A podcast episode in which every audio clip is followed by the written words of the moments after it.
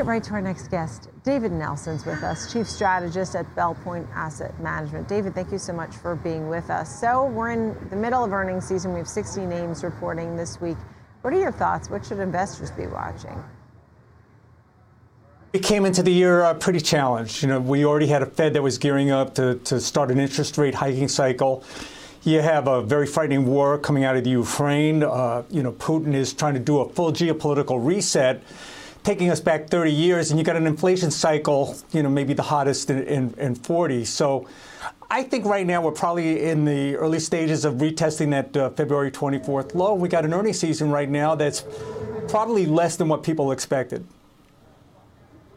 So at this point now, if we're going to be retesting lows, because stocks are basically at one month lows, um, are there any sectors or places to hide or park your money? Is it more about stock picking? Because I know you have some specific names for us. Or are there themes that seem to be working? I, I, think you have to take what the what the market is giving us, and and you know maybe a, a, factor. I'm a quant, so a factor that is working very well right now is free cash flow. I would look to those sectors and those stocks that are actually providing that.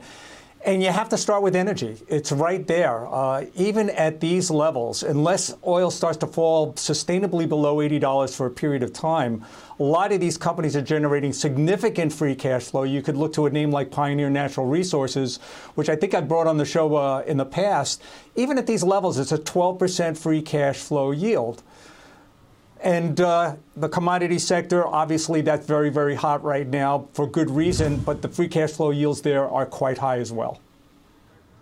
So when you look at some of these names, right, you mentioned Pioneer, you also have uh, KLAC, right, KLA Tencor and Cows. Um, tell me about the other names as well.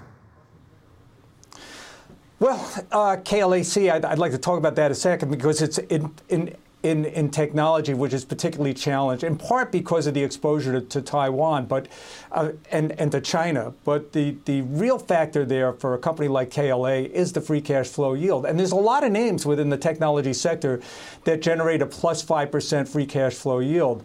On ETFs, if you're looking that direction, look to Pacer, uh, U.S. Cash Cows, COWZ. This is an ETF that focuses on nothing but free cash flow.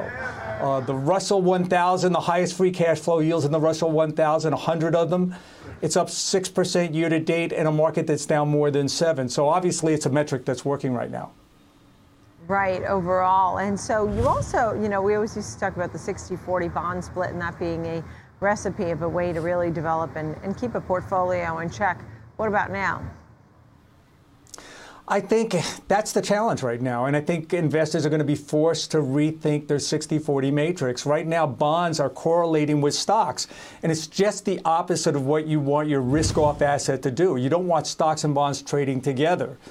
Uh, certainly not when both are going down. A lot of bond investors and conservative investors are in shock right now because their bonds are going down faster than their stock portfolio. So you're going to have to think outside the box, look to other asset classes. We've mentioned two energy and commodities. You could look to areas like managed futures. And yeah, I get it. They're up a lot, but that's what a bull market looks like. Give, take what the market is giving you, and they're giving it to you right now. Right, ultimately. And then um, when you think about what we're watching here from the Fed, I mean, what would you suggest that the Fed does to make a, a some good moves and a soft landing? The soft landing is going to be really, really tough. If they can pull that off, they're Houdini. Uh, look, everybody's expecting 50 basis point move. They're likely got to go above neutral for, for a period of time to knock this inflation out. A lot of talk about that we're at peak inflation it's a possibility, and I think the Fed would like to, to stick that landing well, but there's no evidence of it. If, if, it's, if it's peaking right now, then why is the energy complex and the commodity complex screaming? We have to assume the worst. How about it, what would be the best? The best would be that it is peaking right now, that uh, we get the demand destruction. It'll be painful we maybe we're already starting to see it. You know, certainly when you walk, you know, you pull into the gas station, that's a, that's sticker shock, and it might make you rethink that that travel that you were going to do, that that that that drive you were going to do. Uh, but you're getting it at the you know at the wholesale level in, in the grocery store. These are things that have to be corrected, or it just starts to to to run out of control. The Fed understands that. and uh, they're going to push this as far as they have to, to uh, to avoid their you know Volcker-like moment. Yeah, understood. David Nelson, nice to see you, Chief Strategist at Bell. Thanks so much for having me, Nicole.